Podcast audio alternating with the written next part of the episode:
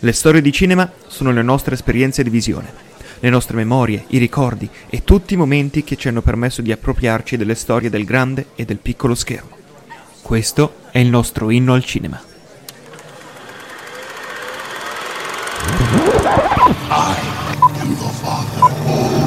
to look beyond the clouds. What would you say you do here? Explosions, flames. Salve a tutti e benvenuti al primo contenuto originale podcast di Inno al Cinema. Perché il primo contenuto originale? Semplicemente perché invece che caricare il, um, le puntate podcast che realizziamo sia per YouTube che per la nostra piattaforma podcast, in questo caso questo contenuto lo troverete solamente qui. Quindi, bando alle ciance e iniziamo subito a parlare di Justice League. Justice League è un film mm, di cui tutti sanno la storia editoriale. La produzione del film è stata estremamente travagliata. Il risultato finale, infatti, è stato un fallimento su tutti i fronti, anche da un punto di vista commerciale, dato che non arrivò nemmeno a coprire le ingenti spese che un blockbuster del genere necessita. Snyder fu costretto a lasciare il film proprio durante la produzione, a causa di una tragedia privata che colpì la sua famiglia. A quanto pare la Warner ha dato il via libera a realizzare la Snyder Cut, ovvero questa versione della Justice League, così come immaginata dal regista, per motivi che sembrano essere prevalentemente legali piuttosto che di diritto d'autore, cioè piuttosto che per dare risalto alla visione originale del regista.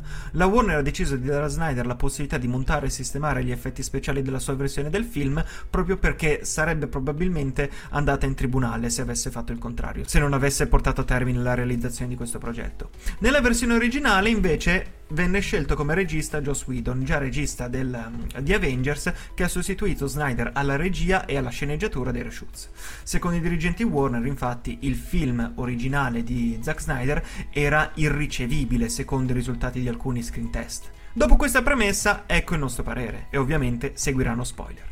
Il film aveva promesso delle modifiche radicali rispetto alla versione di partenza, eppure la trama è quasi totalmente la stessa. È inutile far finta di niente, la pellicola ha certamente dei numerosi problemi, su tutti i fronti, per esempio, pensiamo solamente alla struttura narrativa. Stiamo parlando di un film team up in cui un gruppo di eroi, un gruppo di persone deve formare un gruppo per cercare di affrontare insieme un conflitto che li possa unire. Quindi un antagonista contro il quale allearsi e mettere da parte le proprie divergenze per formare una squadra.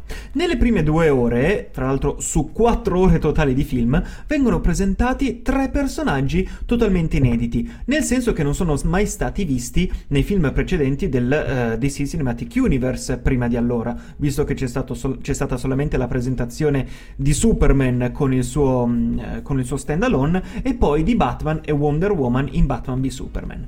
Gli altri due personaggi, gli altri tre personaggi anzi, sono mm, eh, diciamo delle personalità ancora da scoprire e devono essere scoperte tutte nella prima metà di film. Questo, diciamo, sbilancia quella che può essere la struttura di un team up di questo tipo. Se ricordate bene, in Avengers noi conoscevamo la stragrande maggioranza dei personaggi, infatti tutti avevano avuto un loro film standalone. Eh, noi conoscevamo i conflitti, conoscevamo quelle, loro, eh, che tipo di comportamenti potevano avere e anche le loro caratterizzazioni. Il punto è che una volta viste queste caratterizzazioni ins- mescolarsi in un... Um, in un film team up si crea un legame estremamente emotivo e anche e, questo diventa il focus di maggior interesse. Questo cosa vuol dire in questo caso? Che l'intrattenimento non sta solamente nell'action, ma anche nel veder interagire delle personalità così divergenti, così eterogenee. In questo caso si perde questo tipo di magia proprio per via del fatto che questi personaggi non sono mai stati visti precedentemente. Eh, si presentano quindi con un ritmo particolarmente discontinuo. La prima parte della struttura narrativa cerca di costituire un montaggio fra parallelo fra quella che è la trama principale e la vita personale dei personaggi, così da poter presentare ciascuno di loro con un difetto, un, fat- un cosiddetto fatal flaw, un obiettivo, un motivo per cui può essere considerato un emarginato, tutti praticamente con lo stesso ritmo e con lo stesso tipo di, caden- di cadenza. Mentre nel frattempo i personaggi principali come eh, Batman e Wonder Woman stanno indagando per capire la portata di questo conflitto che sembra minacciare l'intero cosmo oppure l'intero, l'intero pianeta Terra sostanzialmente. Il, il problema sorge nel momento in cui ci sono degli elementi comuni in questi personaggi. C'è il cosiddetto momento Save the Cat, per esempio. È il classico momento in cui il, um, il, l'eroe deve salvare un personaggio per uh, far sì che il pubblico si possa affezionare a lui. E ce l'abbiamo in tutti questi casi, come per esempio Flash che salva una ragazza da un incidente. Abbiamo Cyborg che quando era, aveva ancora una forma umana sembra voler essere una specie di buon samaritano e salvare la carriera scolastica di una studentessa hackerando il software dell'università. Quindi ci sono tutte queste dinamiche che si continuano a ripetere. Pensiamo anche ad Aquaman che vuole salvare, diciamo, tutti gli abitanti di questo villaggio di pescatori portando il pesce e facendo sì che loro pot- possano sostentarsi. Poi abbiamo il loro bisogno di completamento di tutti questi protagonisti e il perché questi protagonisti sono considerati degli emarginati nonostante dotati di un potere divino e anche la loro natura di divinità che devono camminare in mezzo agli uomini e questa è una filosofia interessante che caratterizza tutta la DC ed è la differenza dei personaggi Marvel che sono supereroi con super problemi. In questo caso abbiamo delle divinità che devono mescolarsi agli esseri umani. Tira fuori delle dinamiche inedite in ambito supereroistico, naturalmente in un contesto cinematografico, che però non viene affrontato a sufficienza, visto che c'è il tempo, il tempo di affrontarlo in questo caso è la metà di un film. Allora, naturalmente rispetto alla versione di partenza, il film è narrativamente più coeso e prende molto più eh, respiro, perché naturalmente queste quattro ore offrono questo tipo di possibilità e ci mancherebbe. Il ritmo funziona, almeno fino al terzo atto, fino al momento in cui ci sono dei conflitti fisici che coinvolgono i nostri eroi. Eh, il problema nel terzo atto invece è legato al fatto che le scene action sono uguali e identiche al film originale uscito in sala, quindi per chi lo conosce bene o per chi ha avuto modo di vederlo non troverà delle radicali novità. Infatti i cambiamenti di Snyder ehm, consistono principalmente nell'approfondimento dei personaggi secondari e anche in modifiche radicali per quanto riguarda il villain. Il villain che in questo caso è anche dotato di una motivazione meno classica di quanto sembri, con cui comunque è possibile avere almeno un minimo di empatia, per non parlare del design che in questo caso sembra essere molto più possente e minaccioso rispetto a quello che era il design originale, molto anche più plasticoso, per quanto anche qui la CGI non brilli particolarmente. Un altro dei maggiori problemi è anche l'ambito relazionale dei personaggi, che non sembrano creare un legame vero e proprio. In questa versione forse c'è un difetto maggiore rispetto a quella di Whedon, in cui si cercava di far interagire dei personaggi con motivazioni e con delle caratteristiche completamente diverse ed opposte, nonostante loro siano mossi da un fine comune, e questa interazione creava un, um, un effetto tanto bizzarro quanto umano, quindi quanto poter creare una sorta di empatia anche attraverso le gag, come per esempio uh, quel momento in cui Arthur Kerry ha una sfiducia completa della battaglia che stanno per affrontare proprio perché si era seduto sul lazo di Wonder Woman, e queste sono dinamiche ampiamente presenti nel contesto fumettistico e che in questo caso invece sono state completamente ignorate. Sembra quasi che per i supereroi DC di questa versione di Snyder non ci sia spazio per l'umanità. Stiamo parlando di icone, non di veri e propri esseri umani. Questi eroi non sembrano andare oltre il loro ruolo attanziale, non sembrano andare oltre quello che è il, la, la risoluzione del loro obiettivo. E questo produce anche quello che è uno dei maggiori problemi del film, ma quasi di tutti i film di DC di Zack Snyder, che è Superman. In questo caso Superman era molto più simile alla versione, alla sua controparte fumettistica nella versione di Whedon.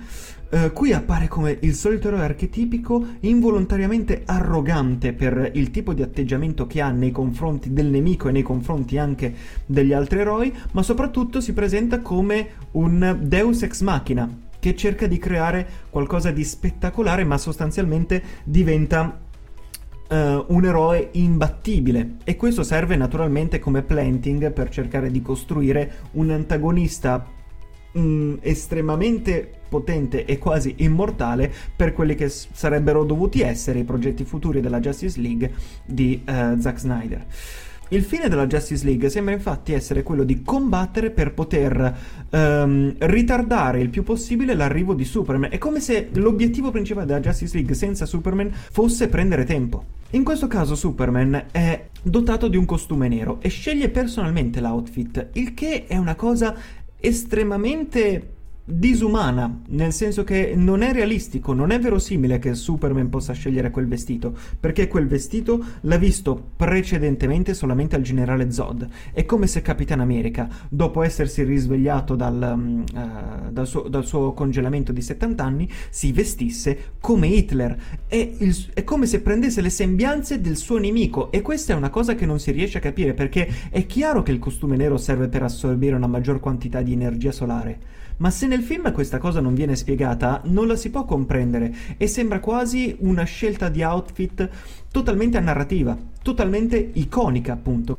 Eccoci qua invece al vero punto dolente del film, il presunto eroismo di questi eroi. In un film che racconta di una uh, volontà da parte di personaggi di ritornare ad una sorta di età dell'oro dell'eroismo, visti tutti i richiami alla mitologia greca e anche a al, al, fatto che questo tema sembra essere il tema importante del film, viste le volte in cui Wonder Woman fa riferimento a questo tipo di approccio, ovvero alla volontà di far, eh, di far sì che gli eroi risorgano, che vengano di nuovo considerati tali per l'umanità e che vengano a proteggere l'umanità proprio come gli eroi classici della mitologia.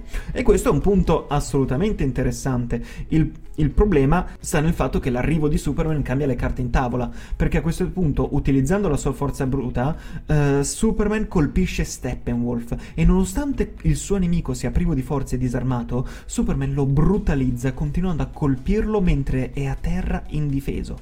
È una cosa disumana che un Superman classico di fumetti non avrebbe mai fatto. Superman arriverà a scagliare addirittura lontano il nemico dentro il portale che si era aperto per poter permettere il passaggio di uh, Darkseid, ma mentre il nemico è in aria Wonder Woman si lancia contro il nemico ancora in vita per decapitarlo. Per decapitarlo in modo tale che poi la testa del cattivo rotoli e finisca addirittura davanti ai piedi di Darkseid che per sfregio lo schiaccia. E questo dovrebbe essere un film sui supereroi? Per essere un film che ha come tema principale l'eroismo ci sono dei problemi di fondo non secondari.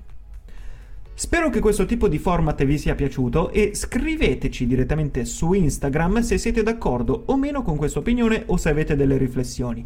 Noi leggiamo sempre tutti i messaggi che ci arrivano e gli spunti interessanti li vogliamo anche condividere per cercare di costruire un discorso. Quindi mi raccomando siate attivi, non arrabbiatevi troppo per le nostre opinioni e ci risentiamo al prossimo podcast. For Frodo. The purpose of civilization is to be able to empathize with other people. I want the truth! You can't handle the truth!